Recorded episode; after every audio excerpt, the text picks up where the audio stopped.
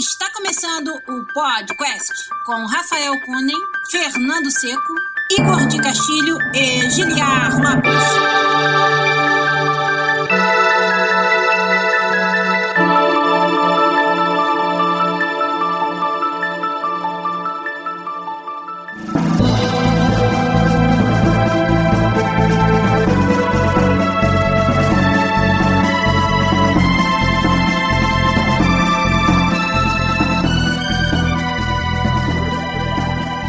Podcast na área, galera!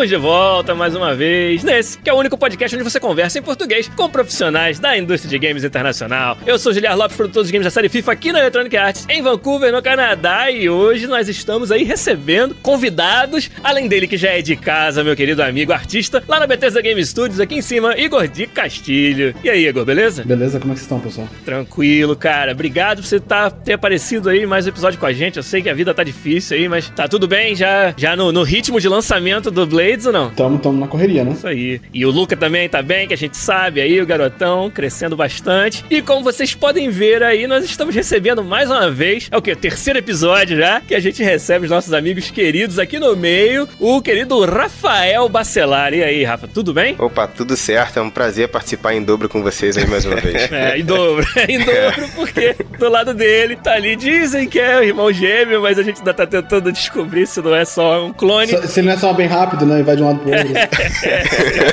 E aí, Felipe, Exatamente. tudo bom? Tudo bem, galera. E aí, beleza? Tô feliz assim também, como o Rafael comentou, né, de estar participando do podcast mais uma vez. Pra mim é sempre uma honra. E obrigado aí pelo convite. Que isso. Hoje a gente veio aqui, né, diferente das duas últimas vezes que vocês participaram, onde a gente falou sobre indústria de software versus indústria de games, onde estão as semelhanças e diferenças. Quem não acompanhou, procura aí no nosso catálogo os dois episódios que fizemos, muito interessante, com o Rafa e com o Felipe. Mas hoje vai ser, como prometido naquela época, um episódio tranquilo, um episódio retrô, onde a gente vai falar de um dos consoles que mais fizeram a nossa cabeça na nossa juventude aí, que foi o PlayStation 2. Estamos fazendo isso aqui numa live, como sempre, via YouTube, nosso canal, youtube.com.br podcastbr. Lembrando que agora os horários mudaram, né? A gente tá fazendo isso bem mais tarde, porque o Canadá saiu do horário de verão e o Brasil entrou. Então agora a diferença tá de 6 horas, cara. Então lá no Brasil são 5h35 e aqui em Vancouver são 11h35 da manhã ainda. Nem almocei ainda, vocês já estão indo jantar. E pro Igor são o quê? Duas e meia. 2h35 pro Igor lá em Montreal. Então por isso que o horário tá um pouco diferente. A gente vai depois divulgar direitinho o novo horário onde a gente vai fazer as lives aqui no domingo, enquanto tiver o horário de verão aí e o horário de inverno aqui no Canadá. Então no nosso canal aqui já tem uma galera ajudando a gente, inclusive ele, o irmão,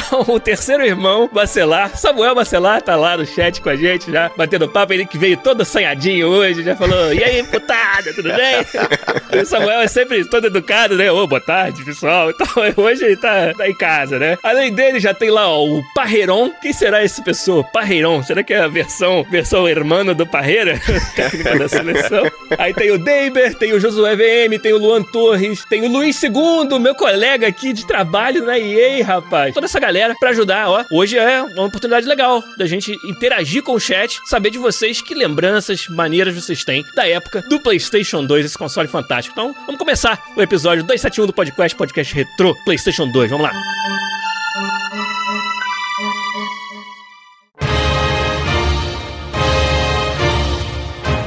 Começando então, cara, a gente vai direto pro que interessa. A gente tem muitas lembranças pra falar. Igor de Castilho, te falar uma parada, cara. Você é responsável por muitos dos momentos melhores, os melhores momentos que eu passei jogando PlayStation 2. Por quê? Você me indicou, rapaz, um jogo que eu acho que vai, pra gente já tirar ele logo do caminho, falar dele de uma vez, vai ser celebrado aí como talvez o melhor jogo dessa plataforma, que foi Shadow of the Colossus. E eu tava lá na Hoplon, eu tinha o GameCube, não tinha o PlayStation 2. E aí o Rafa Kunen, que não tá aqui hoje com a gente, infelizmente, me emprestou o PlayStation 2 dele. E aí o Igor falou pra mim: Cara, tem um jogo. Se tiver que jogar um jogo que você precisa. Eu, na verdade, o Igor, ele tava admirado que eu não conhecesse, né? Que eu não tivesse jogado. Ele falou: Cara, como que pode? Você trabalha com games e não conhece essa obra-prima que é o Shadow of the Colossus. Meu irmão, quando eu joguei, e, e é realmente, não tenho vergonha de dizer, não conhecia. Cara, que experiência fantástica e diferente que foi o Shadow of the Colossus. Perguntei pra vocês aqui no chat antes, né? Pô, fala aí um jogo marcante do PS2 pra colocar na vitrine do, do episódio. Todo mundo falou Shadow of the Colossus. Então, vamos falar aí, fala pra mim, por favor. Por que, que esse jogo foi tão marcante pra cada um de vocês? Eu vou começar por mim, já que você me citou aí.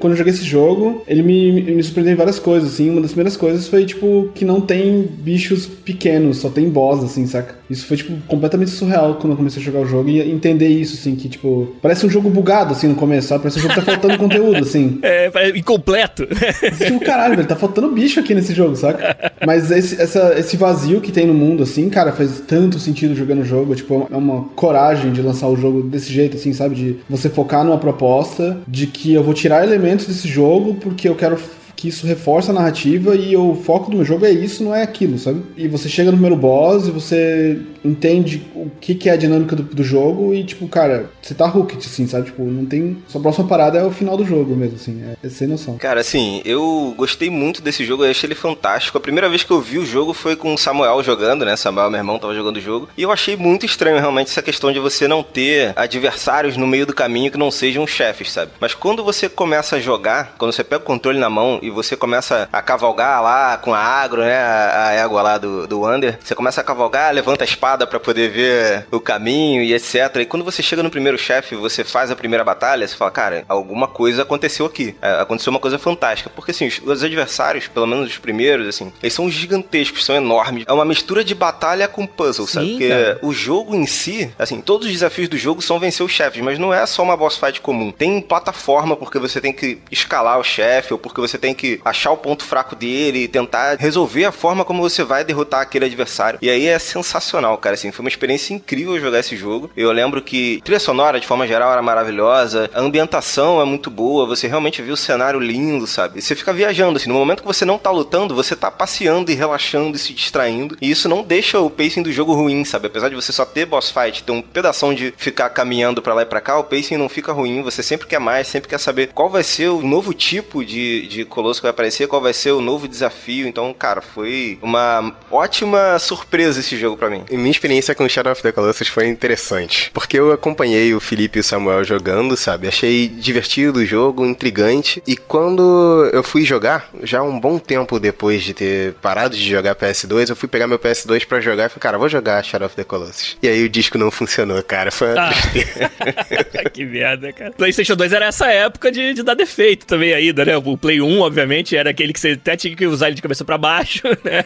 Pois é. Play- mas o Play 2 também era bem flake aí. Posso até defender o videogame porque eu deixei ele parado por muito tempo, sabe? Mas eu, eu, eu tô devendo comprar uma versão aí pra PS4 e, e jogar um pouquinho. É, teve cara. os remasters, né? Eu, eu, eu tenho o remaster do PS4, assim, e eu me identifico muito com o que o Felipe falou de... Até então, ou pelo menos eu não lembro, né? Mas do que eu lembro até então, o jogo, todos os games tinham essas fases. Agora é a hora de resolver um puzzle. Agora é a hora de navegar o cenário. E agora é a hora da batalha. E poucos jogos juntavam todas essas mecânicas de uma forma orgânica na mesma situação. E isso foi uma coisa que eu lembro que me chamou muita atenção no Shadow of the Colossus, que era exatamente igual o Felipe falou. Você, ao mesmo tempo que tá no joguinho de escalar, o joguinho de puzzle, combate, e tudo é junto ao mesmo tempo. E é quase como se esses verbos eles se confundissem, né? E você de fato se sentisse como, cara, eu sou esse personagem nessa situação, o que, que eu faço? Posso fazer qualquer coisa. É muito mais orgânica a forma como era organizada a batalha do que os outros jogos que eu me lembrava daquela época. E, e isso chamou muita atenção, fora todo o resto do que vocês falaram, ambientação, o fato dele ser um, um design minimalista, assim, uma parada muito foda, assim, realmente, que marcou, marcou pra sempre. né? Na verdade, você faz meio que um pacto com uma entidade, porque a sua amada faleceu e você faz um pacto com uma entidade pra reviver a sua amada. Ela vai falar: ah, beleza, vou reviver aí, mas você tem que cumprir umas tarefas pra mim. Tem uns bichos aí rodando pelo mundo, eu quero que você mate cada um deles. E assim, de certa forma, não sei se é tipo, ah, pelo personagem, o amor é tão grande pela, pela mulher dele que ele resolve aceitar essa tarefa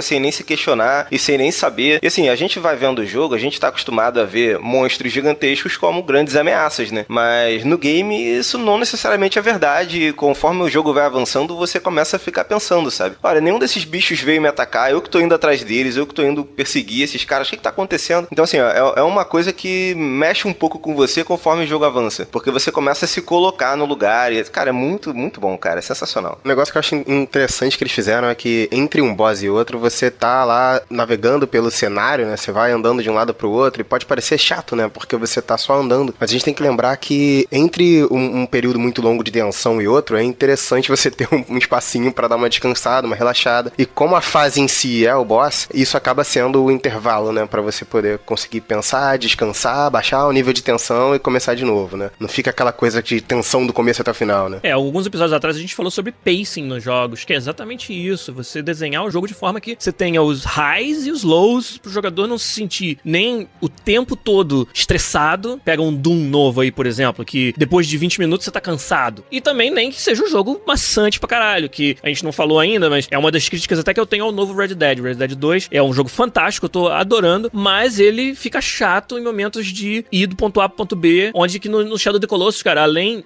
de você precisar daquele momento, dele ter uma frequência maior de coisas para fazer, e aí você precisava desse, dessa hora de respiro, tinha um puzzle, né?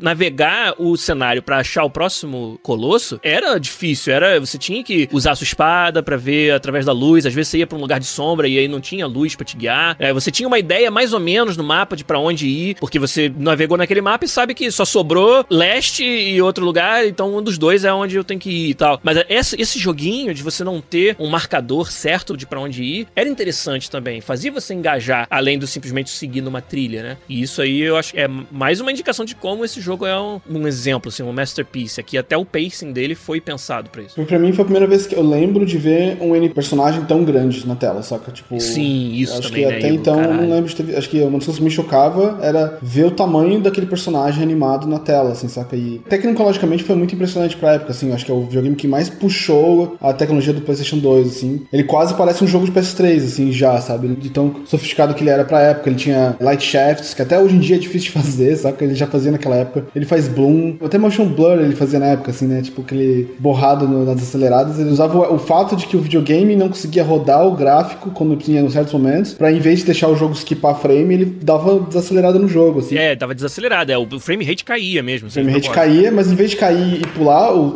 o- como hoje em dia, né? Se o frame rate cai, você vê o personagem pulando tela, eles faziam o jogo desacelerar, faziam um warp, assim, o jogo dava uma freada mesmo, assim. Então o personagem, quando dava aquelas porradas no chão que subia aquele monte de partícula de fumaça e você tava fugindo pro lado, o jogo dava uma desacelerada, assim, né? Que fazia, ainda fazia a animação ficar mais interessante, assim. Adicionava tensão, inclusive, né, cara? Exato. Tem tanta ideia boa naquele jogo de como espremer um hardware até o limite, assim, sabe? Tipo, como usar, por exemplo, o fato de que você não consegue renderizar 30 frames por segundo, sei lá, o jogo, sabe? Até nisso eles usaram a favor deles, assim, é bem, é bem louco, assim, sabe? Ó, o Samuel falou ali, ó, que o que mais impressionou a ele foi que o boss não é um bicho gigante. O boss é o level. Muito do que você faz pra vencer aquele bicho é usar o ambiente. E muitos desses são puzzles interessantíssimos de resolver. Alguns até difíceis lá pra frente do jogo, né? Tem o famoso boss que voa, que é um dos que mais a galera ficava presa, né? Não conseguia, não sabia passar. É quando chega o boss voador, primeiro que tem lá. E você descobrir como que se faz pra atraí-lo e não sei o quê. É muito,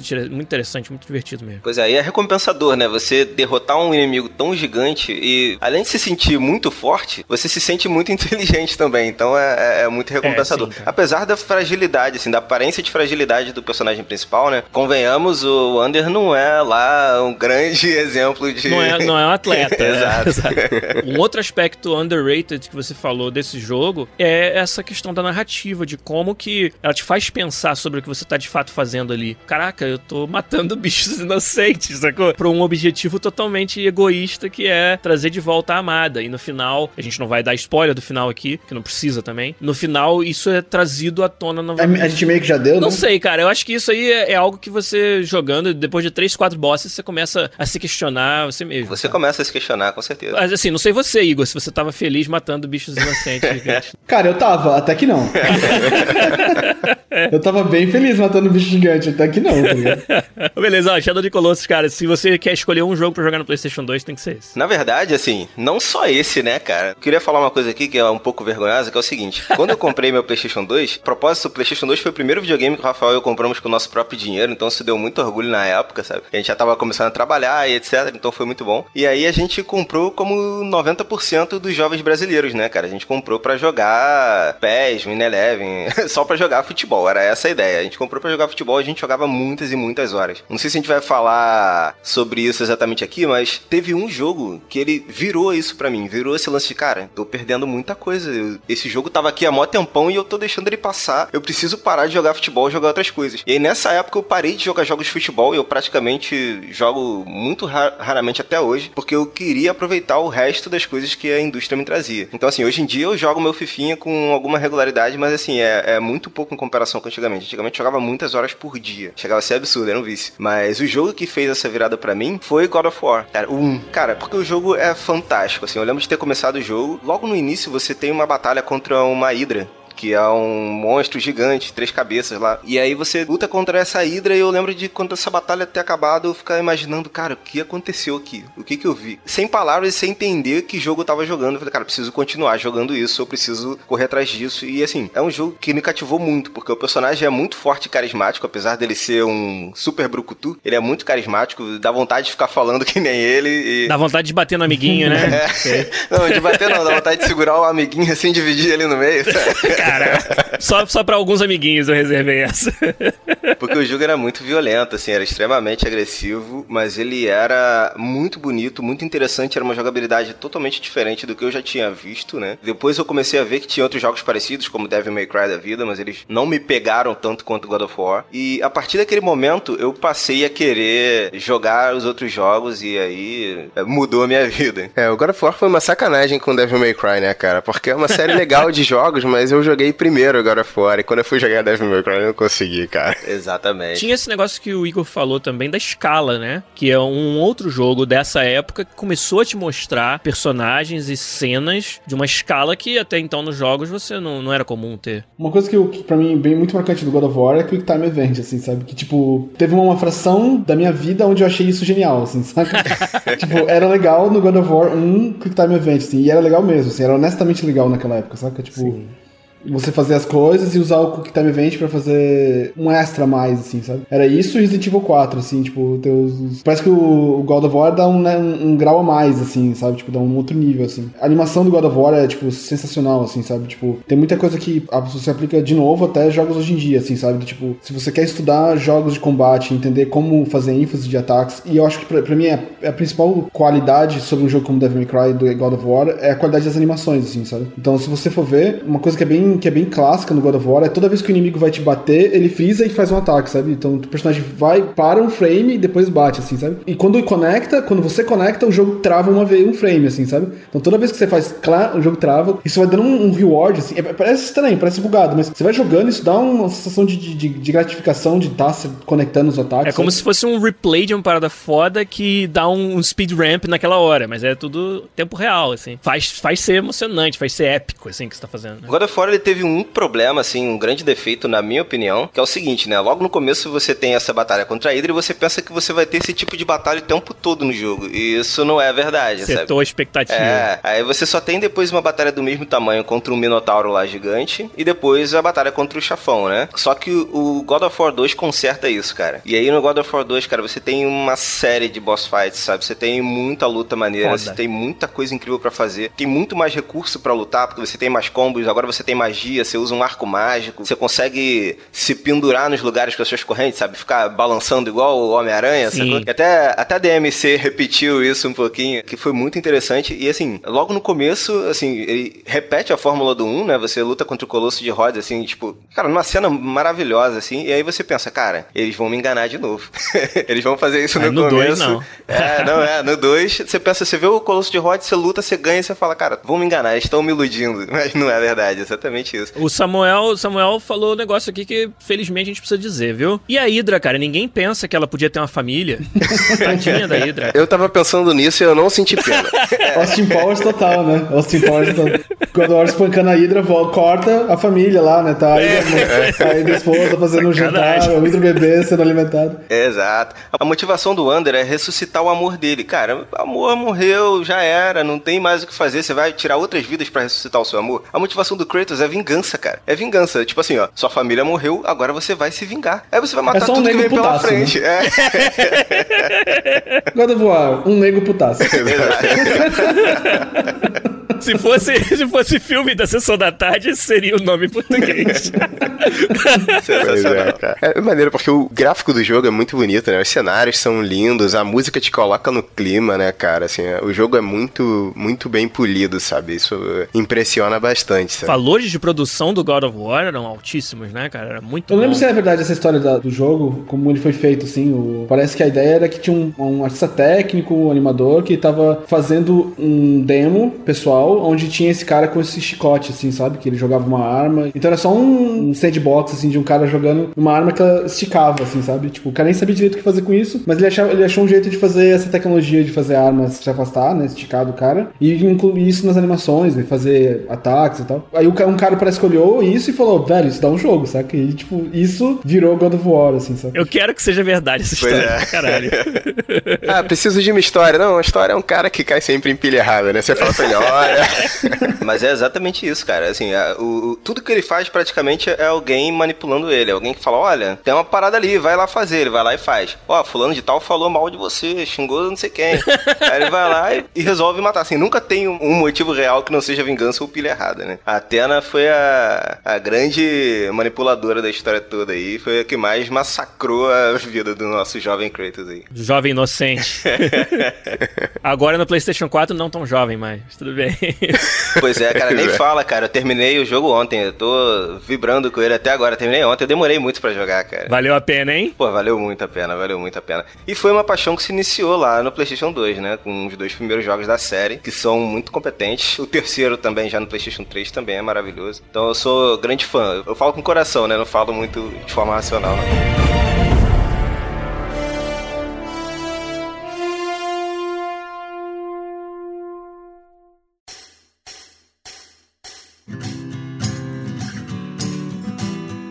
Um jogo que eu gostava bastante do, do PS2 pra mim, que foi bem icônico, é o Silent Hill 2. De longe, o melhor da série, assim. Um é bem- é bom, o dois é perfeito, assim, saca? Tipo, toda a história dele, os múltiplos finais. A série, a partir daí só, né?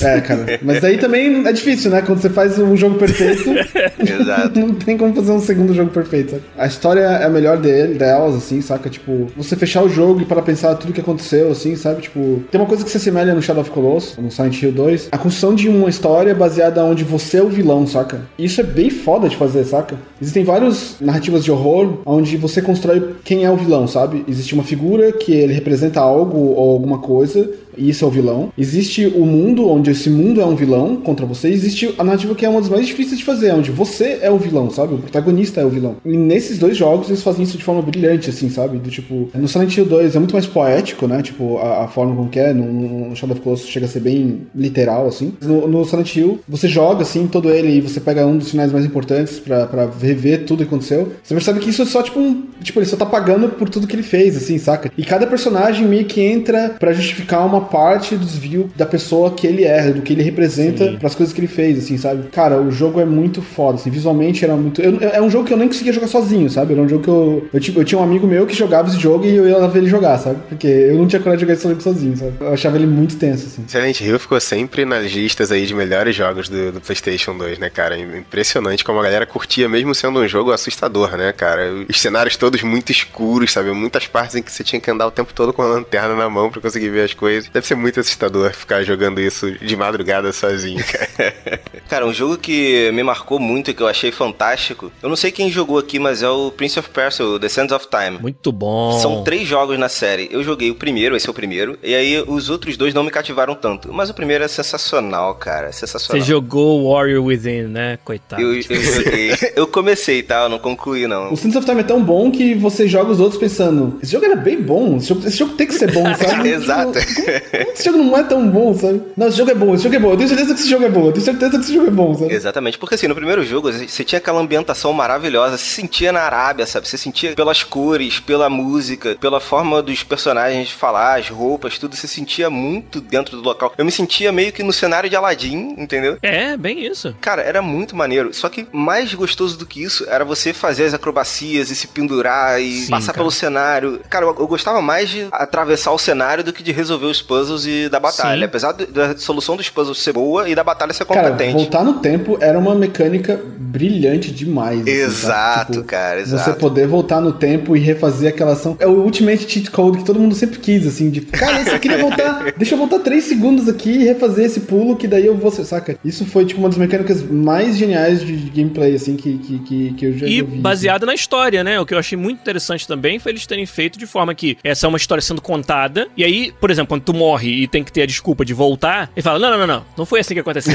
Aí volta. Porque é alguém contando essa história. Isso é muito foda, sabe? Esse jogo passou batido pela lista que eu tava fazendo aqui. Que lembrança foda. Prince of Persia Sands of Time, cara, nessa época do Play 2. Pois é, é um dos meus favoritos. Jogaço. É, As batalhas, elas eram. Elas não eram tão divertidas quanto você imagina que elas poderiam ser, mas elas eram bem plásticas, né? Os movimentos de luta eram bem bonitos. É, era pra mim ali era o, a nascente do que veio se tornar o jogo de combate melee que você tem hoje, que é um estilo Batman, estilo Spider-Man. Não era tão bem polido, talvez, quanto o do Batman. Talvez não, certamente não era. Mas ali é o primeiro jogo que eu lembro cujo combate corpo a corpo era daquele esquema. Pula por cima de um, dá porrada no outro, o cara vem por trás, você tem que dar um jeito de se movimentar pra sair dali, senão ele vai tomar dois golpes ao mesmo tempo, sabe? Era muito interessante, mas acho que o imbatível mesmo era o- a navegação pelo cenário. Nossa. Cara, com Pois certeza. é, cara, era incrível. Agora, eu tenho uma história triste com esse jogo, porque esse é um jogo que eu Ah. adoro, que eu amo muito, mas eu tive uma história triste com ele porque eu passei por um bug que me custou, assim, um bom tempo de jogo. O que acontece? Eu tava numa sala e aí eu precisava resolver um puzzle pra abrir uma porta. E aí eu resolvi o puzzle e eu falei, cara, por que, que a porta não abriu? E aí eu tentei de novo, e tentei de novo. E aí eu fiquei tentando variações que não eram a solução correta. E aí a porta não abria, não abria, não abria. E aí eu parei. Assim, eu fiquei tanto tempo nesse puzzle que eu parei de jogar e fiquei semanas sem jogar. E aí quando eu fui voltar, eu voltei, fiz o puzzle de novo e a porta não abriu. Eu falei, cara, não é possível, tem alguma coisa errada. Deixa eu voltar no save anterior. E aí eu voltei no save anterior, fiz o caminho todo até aquela sala, cheguei na sala, fiz o puzzle de primeira, abriu a porta, cara. Eu fiquei muito nervoso. Eu fiquei nervoso Não, ainda e feliz, pelo né? menos, É. pelo menos você conseguiu eventualmente carregar um save que funcionava, porque poderia facilmente ter fudido o seu progresso pra sempre. Exato, e aí eu ia perder um jogo que eu gostei tanto, eu ia ter que recomeçar, e eu não sei se eu ia ter a disposição pra jogar o jogo todo e ia eventualmente acabar caindo no mesmo problema de novo. É, tem que lembrar que o PlayStation tinha aquele memory card, né? Se você não. Se você tivesse um outro jogo que você tá jogando e você quer sobrescrever uma paradinha, ah, vou sobrescrever esse save aqui desse outro jogo, porque eu já passei dessa parte. As crianças de hoje em dia, elas, elas é muito fácil. Eles não sabem o que, que é você ter que guardar o save no memory card. Pois é, cara. Era foda, cara. Era muito chato. É, você tinha que comprar o memory card, né? Você não, se você não começar. comprar, você não salva jogo, é. A gente reclama de, de in-app purchase hoje em dia, né? A gente, reclama de DLC hoje em dia. Antigamente, já quer salvar? Tá aqui, ó, paga, pode pagar. Exatamente. Tem um outro recurso do PlayStation 2 que era muito bom também, que foi a retrocompatibilidade, né? Porque você conseguia jogar jogos de PlayStation 1 nele. E eu não tive PlayStation 1. Então, pra mim, foi uma oportunidade de jogar alguns jogos clássicos que eu não tinha jogado, assim. O que aconteceu? Eu fui jogando PlayStation 2 até esgotar todas as possibilidades. E aí, quando chegou a época do PlayStation 3, eu já não morava mais com meus pais, então eu deixei meu PlayStation 2 na casa dos meus pais. E aí, o que, que eu fazia? Quando eu tava em casa, eu jogava PS3. Quando eu tava na casa dos meus pais, eu jogava os jogos de PS1 no PlayStation 2. No PS2. Exato, caralho. e foi assim que eu joguei. Castlevania Symphony of the Night, vários outros jogos. Pra fazer isso, você tinha que comprar um memory card de PlayStation 1, tá? Exatamente. Vai lá, você tem memory card de PlayStation 2? Não, não. Compra de PlayStation 1 aí. Eu cheguei a usar a retrocompatibilidade pra jogar os Final Fantasy do PlayStation 1 Boa. do 2. Eu sou muito fã de Final Fantasy, sou- eu tenho coleção de todos eles. Nessa coleção, alguns deles são os discos de PlayStation 1. Até, até não dá pra dizer pouco tempo, seis anos atrás, ainda tinha um PlayStation 2 em casa só pro caso de dar vontade de jogar um desses jogos um dia. Mas aí eu me desfez. Os jogos estão aqui ainda, o, o do Final Fantasy, mas não tem onde jogar hoje. É outra coisa que a gente ajudava muito você a tomar a decisão de comprar um novo console. Era saber que os jogos do meu console anterior eu ainda vou poder jogar. A gente tá esquecendo de uma coisa que foi crucial pro sucesso do PlayStation 2. Ah. DVD player. É, ele, foi- ele era o DVD player mais barato que tinha no mercado, saca? Exato. Como convencer sua mãe a te dar um videogame? Olha, mãe. Exato. Foi durante muito tempo o DVD player mais em conta que tinha era o PlayStation 2, assim. Pessoal que não sabe, né? é, houve uma época da humanidade onde os filmes, o conteúdo, eles vinham num disco. Que se chamava DVD. Primeiro era o CD, depois o DVD. Eu sei que pode parecer história antiga pra vocês. Mas ter um player de DVD que era também um videogame e era igual o Igor falou, o mais barato que tinha, fez uma diferença É, foda. porque na, na época, tipo, um PlayStation custava, sei lá, em americanos, né? Custava, sei lá, 200, 300. E um DVD player custava 600, 500, saca? Tipo, Exato. não tinha nem como pensar, assim. Tipo, não, dá o videogame, sabe? Exato. Jogada foda da Sony. Eles se pediram com o Blu-ray, né? Exceto no lançamento, né? Que foi um sucesso tão grande que a galera começou a vender por mil dólares no eBay, né? Caralho.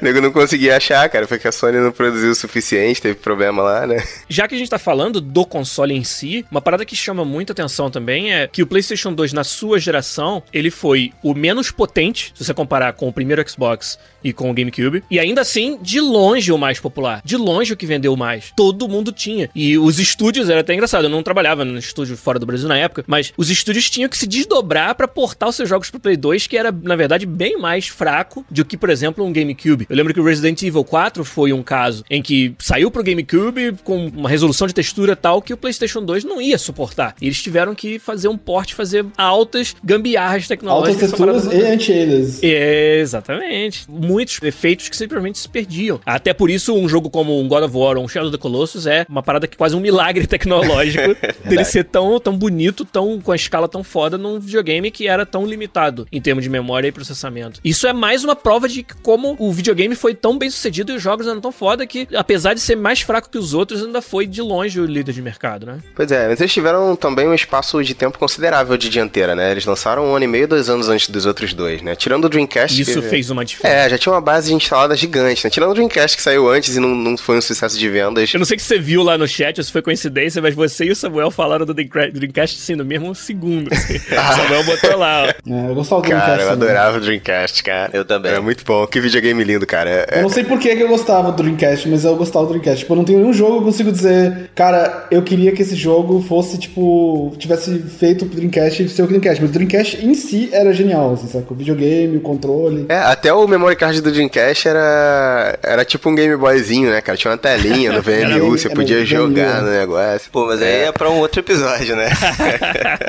Falando de Dreamcast, tem vários jogos do Dreamcast que saíram no PlayStation 2, né, Na cara? minha lista tem um monte de port aqui de. O Jade citou Resident Evil 4, mas tem o Beautiful Joe também, por exemplo, que eu joguei no Beautiful PlayStation 2. Joe. Foda. Que, que, é, que é originalmente é um port do GameCube também. Lindo, cara. Okami. Tinha Okami no PlayStation 2, cara. Okami era um jogaço também. Cara, o Kami é o jogo mais bonito que eu fico triste de não ter jogado. Porque, assim, ele era quase um Zelda de PlayStation, sabe? Mas era tão bonito, cara. Aquele gráfico meio aquarela, assim, sabe? Tipo, era maravilhoso Era. aquele jogo. Eu não entendo Estiloso, porque eu não joguei. assim, eu foda. acho que eu vou desligar aqui e vou lá jogar o galera.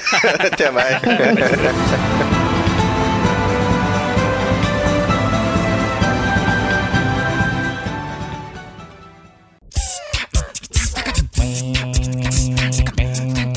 Tem um jogo bem maluco que eu lembro do PS2, que foi um dos primeiros jogos que um cara de indie, assim, com ideias malucas, assim, que foi o Katamari Damacy. Sim. Nossa, Catamarico. Cara, as pessoas tentando explicar pra mim como que é o jogo, sabe? Não, você é esse cara, você empurra uma bola, e essa bola pega coisas, e a bola cresce, e eles têm que pegar coisas maiores. É tipo, que merda de jogo é esse, tá ligado? Cara, é exatamente isso aí. divertido, tá ligado? É isso, é Daí você vai exatamente isso. jogar, é massa pra caralho, assim, sabe? Tipo, todo jogo é malucaço, assim. Toda a concepção do jogo é malucaço e o jogo é divertidaço, assim. Katamari, excelente lembrança também. Tinha esquecido completamente que era do PS2, cara. Eu me lembro a primeira vez que eu fui jogar. As pessoas me, me recomendaram muito, assim, não, você tem que jogar Katamari, cara, é fantástico, é maravilhoso. Eu comecei a jogar e eu falei, não, não pode ser isso. Não pode ser só isso. Qual é a lógica disso? Só que aí conforme a bola vai crescendo, digamos assim, você começa a ter um pouco de diversão e tem muita coisa louca, né? Então é, é uma coisa que vale a pena, pelo menos experimentar. Queria saber agora de vocês aí as suas lembranças do surgimento do monstro GTA, né, cara? Que no PlayStation 2 é que saiu o GTA 3, né? Que foi o que começou essa, essa brincadeira, né? Porque GTA 1 e GTA 2 eram jogos completamente diferentes do que o nosso querido GTA é hoje, né, cara? Se você pega os 10 jogos mais vendidos de PS2, os três primeiros são GTA. É, o 3, o Vice City e o San Andreas. Exatamente. Assim. Ah, o Parreiron, nosso irmão, também citou o GTA San Andreas aí, quase que concomitante com, com o Rafa, cara. Meu irmão, o que, que era aquele GTA 3? Eu, por acaso, conhecia o GTA 1 e 2 de PC, mas muita gente não fazia a menor ideia do que, que era Grand Theft Auto. E, não, peraí, você tem um jogo onde você vai sair por uma cidade viva fazendo merda. Exatamente. Cometendo crime, atropelando as gênero, pessoas. Como assim que isso existe, meu irmão? Era muito foda. O GTA 3 foi um divisor de águas, assim, foi um jogo muito foda. Eu lembro que eu jogava um monte de Driver, lembra de Driver? Driver, Driver, claro. certeza. Driver 1 na época. É. Cara, qual o propósito de existir um Driver se existe GTA, saca? Tipo, eu- por que, que eu vou me limitar O a só Driver é o, é o GTA politicamente correto, assim. Pra que, que graça que tem?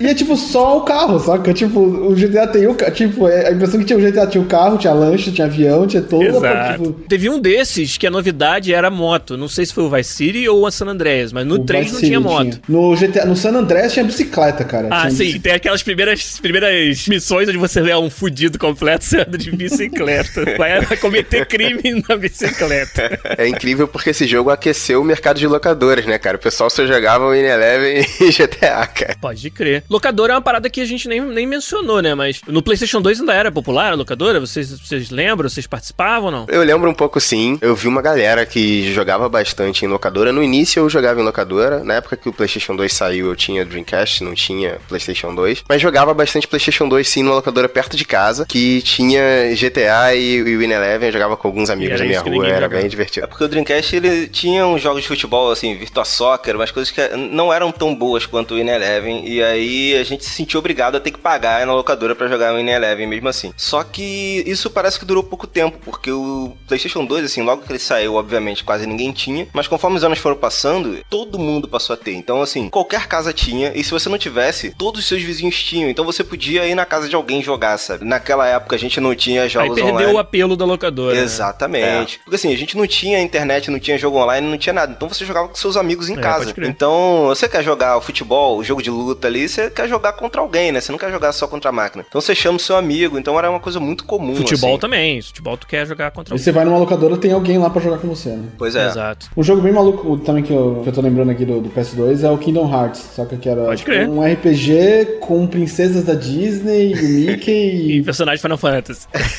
e funciona foda, assim, saca? Tipo, é... O pessoal querendo falar que o Infinity War aí é o crossover mais ambicioso da história, eles não conhecem Kingdom Hearts, né? Kingdom Hearts é, cara, Kingdom Hearts é bem ambicioso, saca? Tipo, é Assim, impressionante. tirando, saindo um pouco do PlayStation 2, mas o Smash Bros também é ambicioso, né, cara? Você vê Ryu versus Mario, Charmander, é tipo o Mugen, né?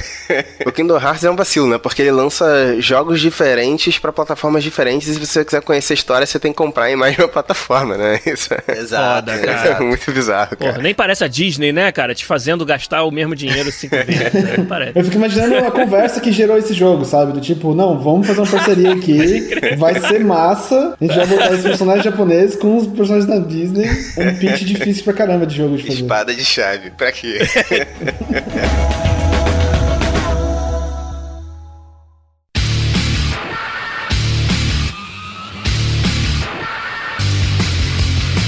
Eu botei um post lá no chat mandando a galera falar pra gente jogos que a gente ainda não citou, que eles acham memoráveis. E aí o Parreirão falou GTA San Andreas, o Samuel Bacelar falou Need for Speed Underground 2. O Poxa. Underground 1 e 2, né? Foram, foram do, do PS2. Cara, pra quem gostava de ficar bonecando seu carro, Need for Speed Underground O era. famoso porão bom bom.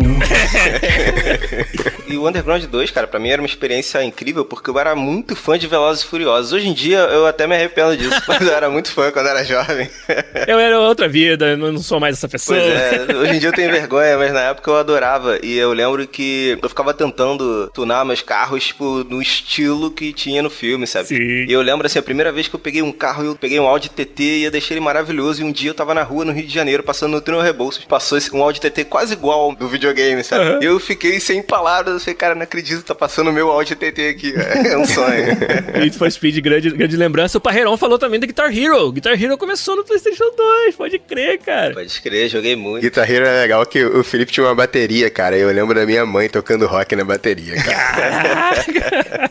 Minha festa de despedida do Brasil, quando eu tava pra vir pra, pra, pro Canadá, foi a festa de rock band. A minha esposa foi na época, a gente tava começando a namorar naquela época. Ah, pode crer, olha Não sei só. se tu lembra disso, mas ela também foi nessa festa. 2000 e, isso era 2008, meados de 2008, isso aí. Mas o, o PlayStation 2, cara, ele era um videogame, né? Um console que ele tinha jogo pra todas as tribos, sabe? Pra Sim. ter uma ideia, tinha jogo de fazer bullying na escola, cara. Olha só, e o jogo fez sucesso. Não sei se vocês lembram disso, cara. Aquele Era o jogo. bullying? É, o bullying da, exato. da própria Da Rockstar. Exato, É. cara. O jogo todo mundo jogava. Eu nunca consegui jogar, nunca tive oportunidade. Até porque você não podia, porque era proibido no Brasil, né? Como é que você ia jogar? É, então, por isso que eu disse que eu nunca tive oportunidade. É, Reza a lenda que eles estão fazendo mais um agora, né? Fazendo É. Hoje em dia, Eles que isso, cara. Acho muito controverso. É difícil, hein? Vai ter que navegar cuidadosamente aí, muita, muita É, o argumento deles é de que o bullying é. Você é contra bullying, né? Você era um cara que fazia contra bullying. Mas é, é, é difícil mesmo. Um jogo que eu tenho que falar aqui por causa do Rafa, ele não vai estar aqui, mas ele, se ele tivesse que ele ia falar, seria Beyond Good and Evil. Né? Sim. Achei que você ia falar de Spider-Man 2, cara. Bom shout pra caralho isso aí, hein? Mas tudo bem. O que, que é Beyond Good and Evil, Igor? Pra quem não sabe. Cara, eu não joguei na época e eu só conheço por causa que o Rafa é muito fã dessa franquia, sabe? Então, por conta dele é que eu fui ler depois, me informar. Mas é um jogo que eu realmente perdi naquela época. Que agora vai sair, né? O 2, depois de não sei quantos anos, né? De algum momento vai sair, né? Talvez ano que vem. É um jogo da Ubisoft e eu posso dizer muito pouco sobre isso, sabe? Tipo, É um action adventure muito foda da Ubisoft, cara. Eu sou grande fã do Beyond Good and Evil também. Jogos dessa. Eu não lembro agora se o Psychonauts é da mesma época ou não, mas são dois jogos que me fizeram muita cabeça. Foram o Psychonauts e o Beyond Good and Evil por causa dos personagens quirky, né? Assim, sei lá, os personagens diferentes, assim, do que você espera, sabe? Engraçados de um jeito bizarro, sabe? Bichos falantes, né? O, o Beyond Good and Evil tem isso. E, cara, uma história muito foda que você começa ali. É um clichê que todos os JRPGs usaram na história da humanidade aí, mas você começar como uma criança, como alguém despretensioso e daqui a pouco você tá envolvido em tramas de salvar o universo, assim, sabe? De uma hora pra outra, assim. E essa sensação de, de você crescer dentro do personagem durante a história era uma parada que o Beyond Good Evil tinha muito forte, assim. E eu não sei o quanto disso vai ficar perdido nesse novo, porque tudo que eu tô vendo é tudo muito já estabelecido, tudo muito. O mundo já tá daquele jeito e tal. E no Beyond Good Evil o legal era você descobrir, assim. É uma história começa assim, muito devagar, despretensiosa, e de repente você abre um mundo, assim, que os RPGs, como eu falei, principalmente os JRPGs, são mestres em fazer isso pra você. Mas é um bom shout, como o Spider-Man 2 também, mas agora eu acho que com o novo Spider-Man PS4 vale mais a pena tu jogar o Spider-Man PS4. E falando em, em JRPGs, o Rafael Kennedy falou ali, cara, PS2 é Final Fantasy X. E de fato, cara, o Final Fantasy X foi um jogo aguardadíssimo na época. Foi um dos maiores casos de hype daquela época, porque tinha tido o 7, o 8 e o 9, obviamente, no PlayStation 1, meio que com variado grau de aceitação e de sucesso, né? O 7 foi um, um fenômeno gigantesco, o 8 a galera tinha certa, certo problema com ele, e o 9 foi totalmente outra estética. E aí a galera, não, eu quero um Final Fantasy hard, eu quero um Final Fantasy do estilo do 7. E a promessa era que o 10 ia ser isso, e eu acredito que foi entregue essa promessa. O Final Fantasy 10, cara, foi um jogo fantástico também, com um sistema de progressão muito foda, aquele mapa onde você vai comprando habilidades e navegando, né, num mapa, assim, de, de, de, habilidades. E, cara, só de você fazer o metajogo de como que eu vou evoluir cada um dos meus personagens era muito interessante. Além da história que tem, todo, né, os clichês de JRPG que você espera e tal. O Final Fantasy X tem o, jogo, o minigame mais divisor de águas, assim, entre pessoas, assim. Ou, ama, é. ou você ama ou você odeia aquela porra, sabe? Eu claramente sou do time dos que odeia aquela merda, aquele aquaball. Como é que era o nome, amigo? Era um voleibol, futebol, nabaixo d'água. Eu esqueci, a galera do chat cara, vai lembrar. Eu odiava jogar aquilo, cara. Eu odiava demais jogar aquilo. Eu, todo, eu conhecia tanta gente que gostava daquilo que eu, eu, eu, me forcei mais do que eu devia ter jogado aquilo, sabe? Tô tentando entender, assim. Eu não joguei tanto quanto eu poderia ter jogado o jogo se eu não tivesse... Porque eu tentei gostar dessa parte do jogo, sabe? Entendi. Mas eu sei que tem gente que adora pra caramba. Assim, Blitzball. Ó, Blitzball, Zakarov lembrou. Isso aí. Um jogo que não sei se todo mundo vai lembrar, mas foi muito marcante na época de PlayStation 2 e que ele meio que inaugurou, pelo menos pra mim, um novo estilo de jogo foi o Indigo Prophecy, que era da Quantic Dream. Fahrenheit, eu acho que o nome que chegou Tem dois aqui, nomes, né? é. Ele chama, chama, Fahrenheit na, na Europa e Indigo Prophecy na América. Exato. E esse jogo era sensacional porque ele era totalmente diferente. Era um jogo muito mais narrativo do que de ação, digamos assim, né? Você fazia investigação e tinha um fator meio sobrenatural e você ficava Ah, bastante interessado em saber como é que a história progredia, sabe? E eu não, nunca tinha visto nada disso. O começo desse jogo é muito... É, cara, o casting era genial demais, cara. Nossa, cara. Você tá falando do tutorial ou não? Tô falando do, da primeira cena, o começo, cara. Que é um casting de diretor, né? Que ele tá Ah, não, não. Você tá falando do tutorial. Eu tô falando do tutorial. O tutorial então, pra é galera muito saber, genial. é um jogo da, da Quantic Dream, como o Felipe falou, que é o pessoal do Detroit, da galera do Heavy Rain. O primeiro jogo, assim, de sucesso deles, que a gente lembra pelo menos, foi o Fahrenheit Indigo Prophecy. Começo, o tutorial dele era como se estivesse fazendo o casting dos atores que vão participar do jogo. Então, você tinha que demonstrar sua habilidade em fazer os comandos do jogo, como se estivesse sendo testado para ser um ator. Mas o que eu falei mais, o que marcou mais do que isso ainda, é o início do jogo mesmo, o início da história, onde você acorda num banheiro de uma lanchonete tendo matado alguém, cometido um crime, e a polícia tá vindo. E você não tem memória de ter feito aquilo. Foi uma parada que tava sob controlando você, mas agora você tem que lidar com a situação. E a urgência que aquilo te trazia era algo que nos Adventure Games, que é, o jogo é, no gênero dele, acaba sendo um Adventure Game com um pouco de ação. E nesse gênero, a, a, a vibe, o ritmo era outro. O Adventure sempre foram jogos onde você joga no seu, no seu tempo, sabe? Se eu quiser levar 10 minutos para resolver uma parada, no, no, jogo não vai me impressionar. E aí, de repente, cara, o, nesse jogo, você, é colocado nessa outra situação, onde eu não tenho tempo de olhar cada cantinho para dar a melhor solução, a solução otimizada do puzzle. porque o tempo vai acabar, sacou? E isso era muito foda que o Fahrenheit Eu, eu- eu acho que é um dos primeiros jogos que tem. Eu não lembro se ele tem nesse jogo já isso, mas ele tem uma mecânica de. O fulano vai lembrar disso, saca? Tipo, decisão que você Sim. toma.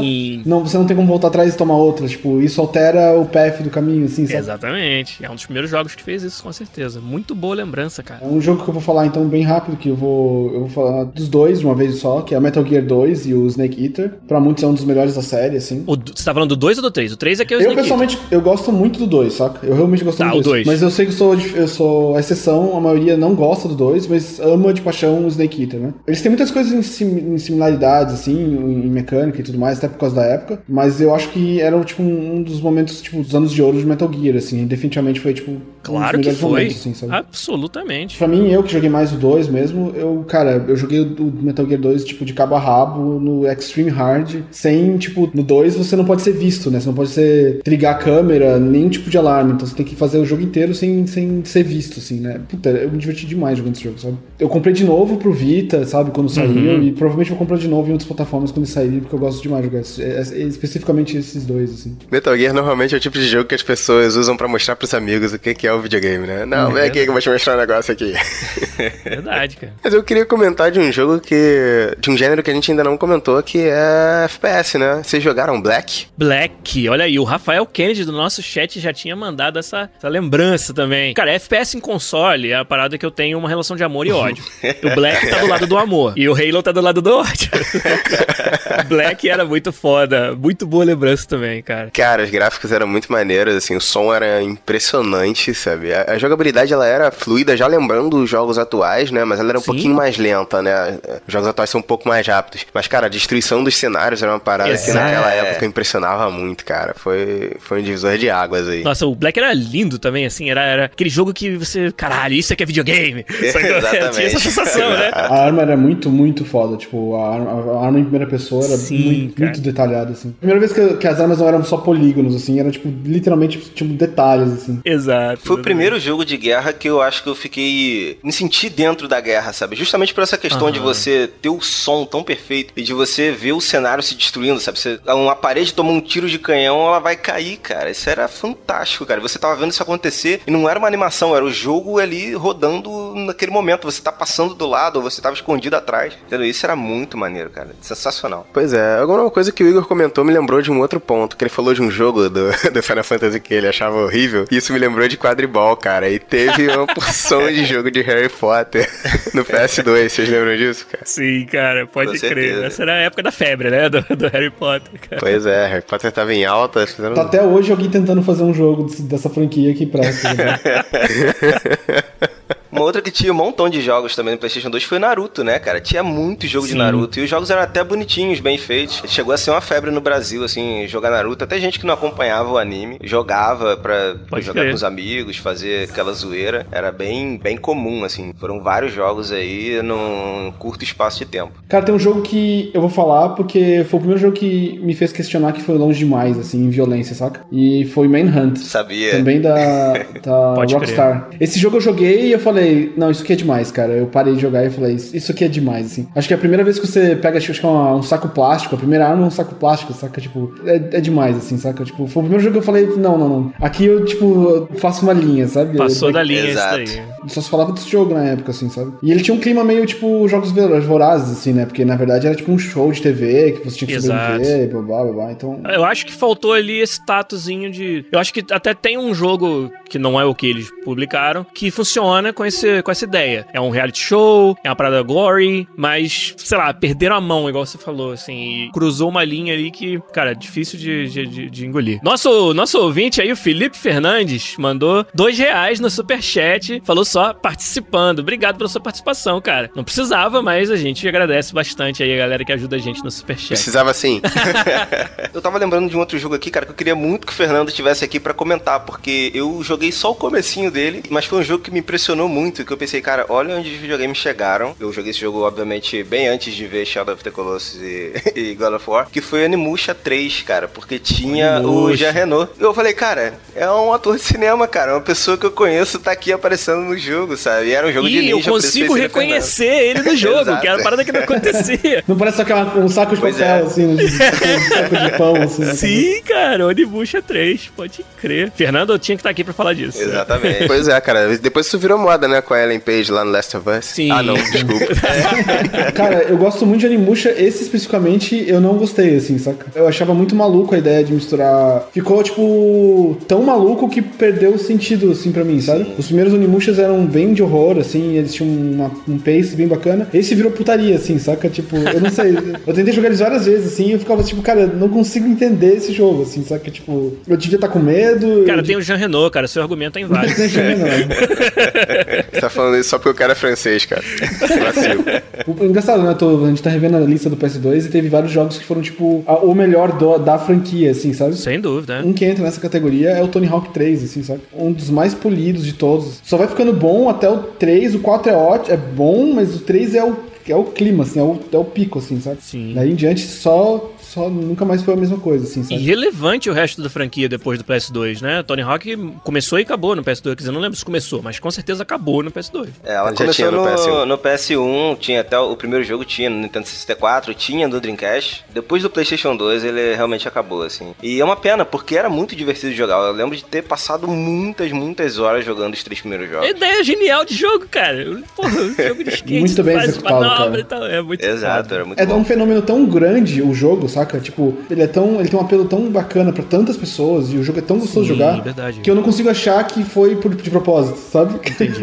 eu acho que tem uma boa dose de sorte. Foram nisso, assim, vítimas do sabe? sucesso também, né? Porque eu tenho a impressão que, cara, não é possível que essa equipe podia ser tão talentosa em fazer esse jogo, sabe? Como que você pega um gênero que ninguém nunca fez um jogo direito, né, nisso, sabe? E fala, quer saber um jogo? Eu vou fazer esse jogo bem pra caralho, assim, sabe? Tipo, e, e depois desapareceu, assim, saca? Tipo, Sim. A Activision tentou transformar numa franquia, né? E começou a ter o de bicicleta, o de, de Matt Hoffman. Eu snowboard. joguei bastante Matt Hoffman também, por você ver.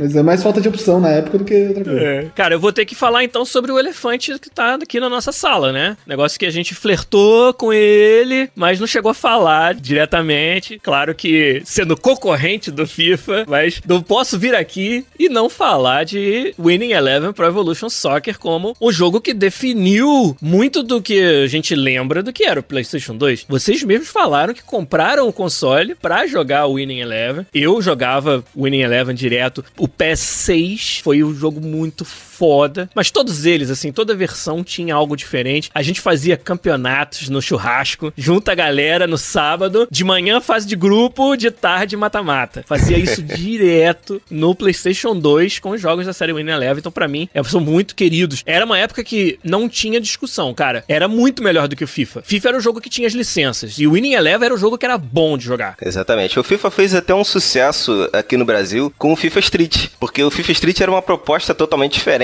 né? Era você fazer gr- grandes dribles, grandes quase não jogadas. era concorrente nesse caso, É, né? exato, não era um concorrente ao altura. Ele fez um sucesso aqui, mas não era a mesma coisa, não era a mesma pegada. É comparar banana com laranja, sabe? A gente já falou sobre isso em outras ocasiões, né? Que a virada aconteceu justamente na geração seguinte de consoles, que aí o FIFA passou a ser absurdamente melhor do que o PES e eh, nunca perdeu essa dianteira aí. Mas na época o PES era muito legal, cara. Eu lembro de jogar muito com meus amigos, jogar muito com o Rafael, né? Porque o Samuel na época não jogava tanto jogo de futebol assim. A gente jogava muitas horas por dia e às vezes eu começava a fazer coisas assim, sei lá, se você zerasse o jogo no último, os, os campeonatos todos no último nível, abria um nível mais difícil. Aí você ficava zerando jogos no nível mais difícil. E aí quando tava sozinho, começava a pegar aqueles desafios, porque ele tinha uma série de desafios que era tipo, Sim. ah, você começa perdendo de 2 a 0 aos 30 do segundo tempo. Vira aí. Ah, você tem que ganhar o jogo tendo 30% de posse de bola, sabe? Esse tipo de desafio até que chegava num ponto, cara, teve um que eu gastei muito tempo da minha vida, que era vencer a Argentina, a seleção da Argentina de todos os tempos por seis gols de diferença. E eu tava jogando nesse nível que era acima do nível máximo, né? Nível 6 estrelas. E aí, cara, quantas vezes eu não fiz 5 a 0 ou não fiz 6 a 1 cara? Tinha que vencer por 6 gols de diferença. Eu, nossa, cara, eu passei, deu muito tempo pra ganhar isso. Foi uma experiência muito boa, É cara. Adorava jogar o jogo de futebol pra caralho, né? E o Bomba Pet, cara? Nó. Bomba Pet. Bomba Pet que tinha. E- ca- Cada versão tinha um funk diferente na abertura. né? 100% atualizado, é ruim de aturar. Bomba pet virou moda, todo mundo quer jogar. Pois é, mas explica aí o que é o Bomba Pet, cara, porque a galera nova não vai saber. Exato. Pois é, cara. Então, Bomba Pet era uma versão modificada do, do Pro Evolution Soccer que tinha os, os clubes brasileiros, os clubes europeus atualizados, com, Trilha com sonora. jogadores mais novos, trilha sonora diferente. Narração em é, português, tudo- é. Narração, em Narração português. português, pode crer, cara. O Neguinho fazia, fazia a parada bem feita, Bem um mod, feita. Parada bem feita. Graças a também outra coisa que a gente não mencionou até agora, mas PlayStation 2 ainda era a época de ouro da pirataria, né? Pois é. Você modificava teu console facilmente, pirateava os jogos, comprava aí 10 CD a um real e, e era feliz. Bomba Pet, meu irmão. Nossa, como, como fez, a, fez a cabeça da galera. Pois é, cara, porque assim, imagina, você tá jogando um jogo de futebol porque é o esporte que você ama, e você tá jogando com as seleções, ou com meia dúzia de clube europeu, mas, cara, você poder jogar ali com o seu Fluminense contra o meu Flamengo, sabe? Exato. E eu te dar uma surra, Exato. não, tô brincando. Hoje em dia isso nunca aconteceria, mas na época talvez. Só dá o endereço da casa dos seus pais onde tá o PS2 aí que a gente resolve esse negócio agora. Vamos lá. Mas era muito bom, cara. Era sensacional. E assim, e os caras tinham um esmero muito grande pra fazer esse trabalho, sabe? Eles faziam os uniformes, cara, certinhos, com patrocínio e tudo, O mod sabe? pra Win Eleven até hoje é uma coisa, né? Tipo. eu- Sim, eu- hoje é uma feature do jogo. É Hoje você jogo. oficialmente pode produzir os seus próprios uniformes, os nomes dos jogadores, tudo, e, e fazer o que eles chamam de um patch, mas que no caso é feito pelo usuário, mas é suportado pelo jogo, não é mais um- uma parada ilegal assim que a gente modificava. E é uma forma muito inteligente que a Konami usa pra compensar o fato de que ela não tem a mesma quantidade de licenças que o FIFA tem. É óbvio que eles sabiam que acontecia tudo isso, que existia bomba patch. Com certeza não era o único que existia. Na Europa devia ter, no Japão devia ter. E aí eles se ligaram que, pô, por que não dar o poder pro usuário de fazer isso? Vamos fazer sim. É, isso aí é bem legal. Agora, PS2 era, era o nível Eleven, cara. Não tinha. Era o jogo de futebol supremo. Era o jogo supremo, assim, em termos de horas jogadas que a gente gastava. Era o William Eleven. Era muito foda. Eu queria perguntar pra vocês sobre um jogo que eu acho que não fez tanto sucesso no Brasil, na verdade, uma série de jogos, que foi a série de jogos do Senhor dos Anéis, cara. Que, pô, era uma parada maneira, que tinha ação, com os cortes cinematográficos no meio, assim, em game, sabe? É. a parada cortava, continuava e tinha as batalhas épicas e eu, eu não vi esse sucesso todo no Brasil, assim. Nossa, É. eu joguei bastante. Vocês chegaram cara. a Eu jogar? Era- também. era- joguei muito. O,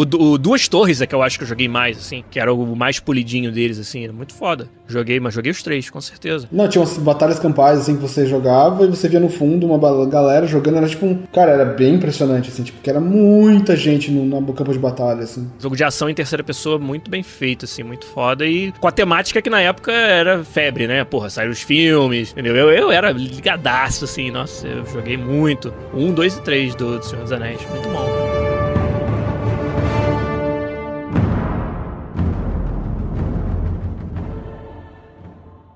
Pod Quiz. Pod Quiz Musical tá de volta, depois de ter tirado uma semaninha de folga semana passada, pois eu infelizmente não pude fazer o programa, mas estamos de volta aqui com esse quadro que é a exclusividade de quem ouve, a versão editada pelo nosso querido Zabuzeta aqui do PodQuest. Duas semanas atrás, última vez que a gente fez esse quadro, a gente trouxe uma música que ninguém acertou. Olha aí, rapaz. Então, foi bem difícil esse jogo, eu acho que talvez nem tanta gente assim tenha jogado. Olha eu dando dica aí já. Quando isso acontece, o que a gente faz? A gente vai tocar de novo a música da semana retrasada e também uma nova música do mesmo jogo pra dar mais uma chance pra galera adivinhar que jogo é esse. Então vamos ouvir primeiro o podquiz musical de duas semanas atrás que o Zabuzeta vai tocar pra gente aí.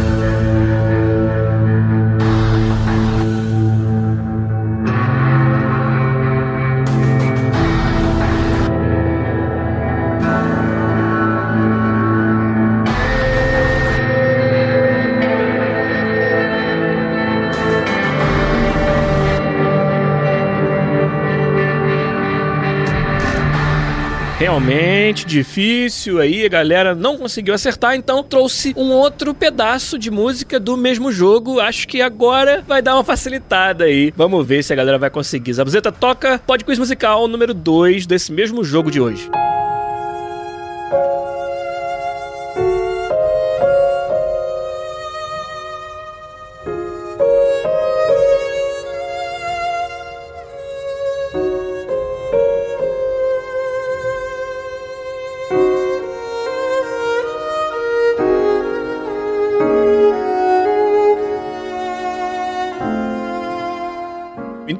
Quem acha que sabe é só mandar lá um tweet no arroba podcastbr ou ainda um comentário no nosso site podcast.com.br no episódio 271 aí. Vamos ver quem vai conseguir adivinhar ou descobrir que jogo é esse aqui do Pod Quiz Musical. Vamos ver.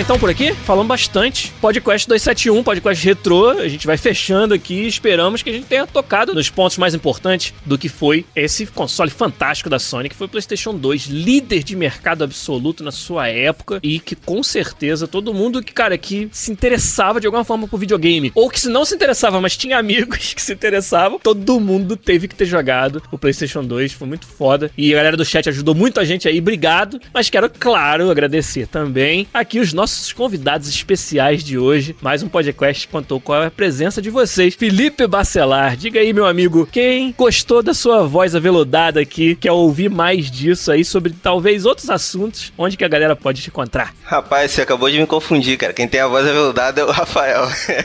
mas beleza.